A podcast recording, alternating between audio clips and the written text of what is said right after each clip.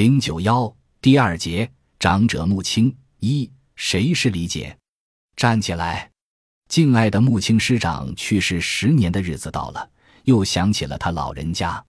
我在新华社三十六年，算是在浪头上行走的人，经历过大起大落、大苦大难、大喜大悲。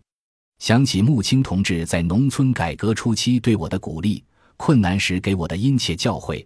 感念穆青同志对我的栽培养护之恩，心中涌起深深的感激之情，使我无法抑制、无法宁静的下来。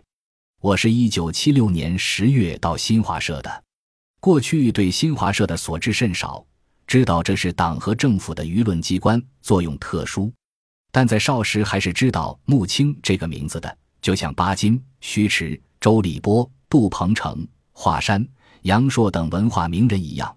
穆青是一颗晶亮的星，闪耀在星际蓝色的天幕上。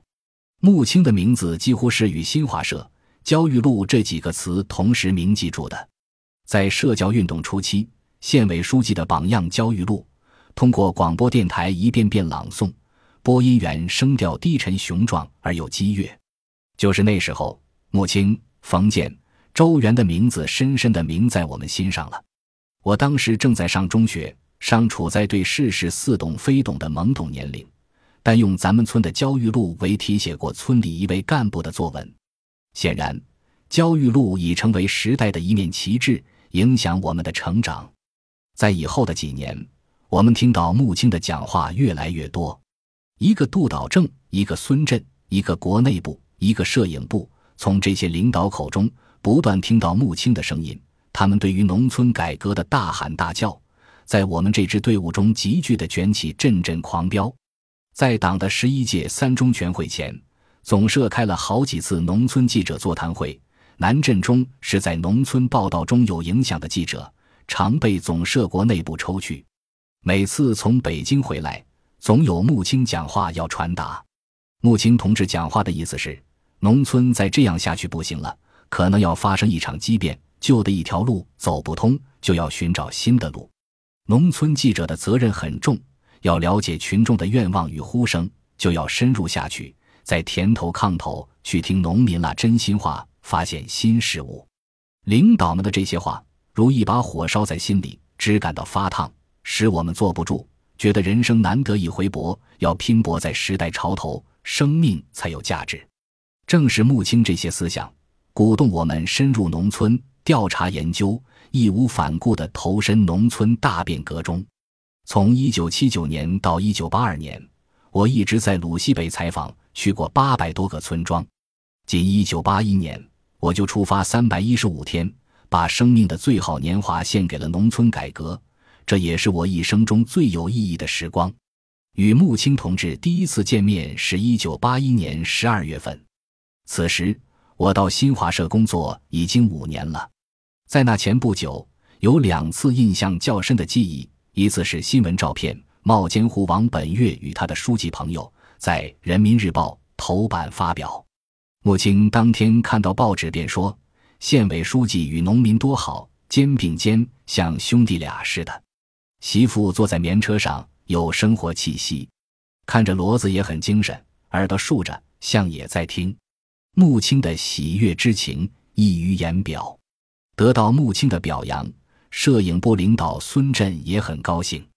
后来知道，当时上层对包产到户问题仍有分歧，有的干部顶牛很厉害，到底做人民的朋友，还是敌人，已在领导人口中当做一个严肃的政治问题提出来了。这幅新闻照片发表在关键时刻，报道的主题与领导的讲话相暗合。还有一件事是。棉花县长三转单的照片上了《人民日报》头版头条，《人民日报》头版头条刊登山东棉花大丰收的两幅大照片，中央广播电台早晨播了。在编辑部见到蒋其生，蒋老说：“穆青讲了，李锦要表扬。”作为一个年轻记者，连续听到社长的表扬，心里很高兴。我心里猜想，我啥时候能见到穆青社长里？到总社来，就望着穆青办公的那幢楼，见到五楼的灯亮着，心里就想：社长不知在关心什么，需要我们去调研。这年年底，新华社摄影工作会召开了，这是十年浩劫结束后召开的第一次摄影工作会。会上，摄影部主任孙振安排我介绍在鲁西北农村深入基层调查研究的经验，讲了一个上午，会议气氛热烈。有一封信是高唐县委写给穆青同志的，穆青同志让在会上读一下，使得会议气氛热烈起来。会议结束时，穆青来了，他坐定后做了新闻摄影大有作为的讲话，讲到一定要深入生活时，突然问：“谁是李锦？”站起来，我从第五排站了起来，全场都望着我。穆青同志盯着我看，约有三四秒钟，会场气氛像凝固了。一片静默，在短暂的停顿后，他一招手，又让我坐下。穆青说：“李锦同志为我们新华社争了光，带来了荣誉。李锦采访很深入，所以取得了突出的成绩。”接着说：“什么是优秀记者？要让人民来说。